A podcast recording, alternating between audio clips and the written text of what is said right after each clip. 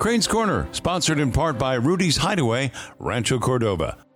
How many people do you meet in a lifetime? Hundreds? Thousands? I suppose the answer depends on where you live, what you do, and how receptive you are to your fellow humans. But let's agree, over a lifetime, it's a pretty big number. Now, all of those people you've met outside of your family, how many really touched you, connected with you? My list isn't terribly long, and as of this morning, it's one name shorter, and the loss is profound. My good friend Mike Vanderdusen died the other day. Mike and I met on a golf course, paired up as two single players one Friday morning at Rancho Murieta. Meeting Mike, a big strapping guy, blaring dire straits out of a speaker on his custom golf cart, a cigar clenched in his mouth, and a premixed canned margarita in his left hand, he extended his right hand, flashed a beautiful smile, and introduced himself. Hi, I'm Pastor Mike. Pastor? Well, it was true. Mike's flock was in South Sacramento and Elk Grove at the Impact Community Church, perfectly named for this man of the cloth who had a very big impact on everyone he met, including me. Mike was my friend, my golf coach, my human encyclopedia of rock and roll. He was my fairway therapist, my conscience. He was wise and faithful, dispensing advice if you asked, but never judgmental. He could keep a secret. He knew the Bible by heart and could find the right verse for every situation. He was patient. Boy, was he patient. And I never heard him say a word in anger. On one of our first days on the course, the difference in our golf skills was readily apparent. Mike was playing even par. I was, well, getting a lot of golf for the money.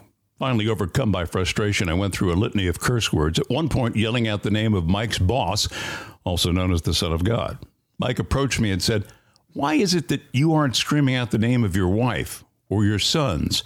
Why are you taking the Lord's name in vain? All he's ever done is sacrifice for you. He loves you. Besides, he's performed a lot of miracles, but that was before he saw you play golf. He had made his point with gravity and humor. And I made it a point to never take God's name in vain, at least on the golf course. For years, Mike and I played a couple of times a month, and I soon learned that I enjoyed the conversation, our four hours of sharing and laughing, and maybe another hour at the 19th hole, better than the game of golf itself. He put up with a lot, having me as a partner. Once on Rancho North 17th hole, I sliced one right off the tee, cracking the windshield of his baby blue golf cart. I apologized profusely, pulled out my wallet, and watched as Mike convulsed in laughter. He wouldn't take a dime to fix the windshield. And all he said was, Bet you can't do that again. He was right.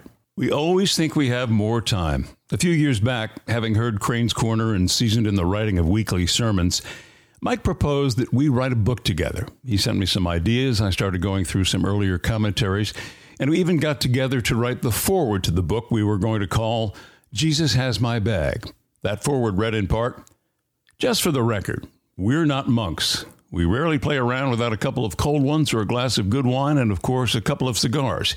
We'll also share some tales from the Amador wine country and some of our favorite recipes, all in keeping with the Bible and the teachings of Jesus.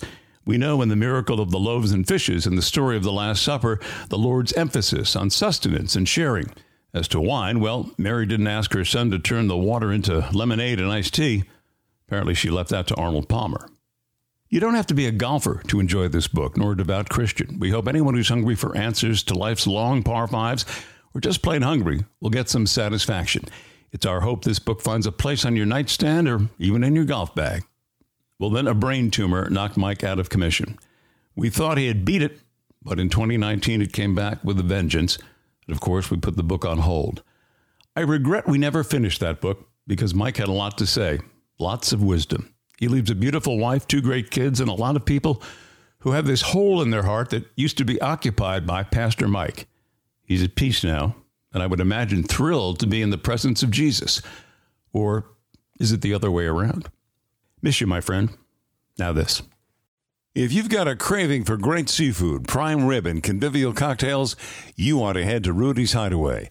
You'll find it off Highway 50 in Hazel in Rancho Cordova. Rudy's has the best selection and the freshest seafood in town. Whole lobster, lobster tail, jumbo shrimp and crab, and for meat lovers, Rudy's has you covered with delicious slow roasted prime rib. And to accompany your feast, a great selection of California wines, craft beers, and cocktails. Want to bring Rudy's fine seafood to your home or business? Ask about Rudy's on Wheels, our food truck that can make your next party or event, well, off the hook. And Rudy's is your one stop for catering, a large or small crab feed. Rudy's Hideaway has offered the Sacramento region's best seafood for 40 years, and it's better than ever. Rudy's Hideaway Lobster House and Bar, 916 351 0606, 916 351 0606.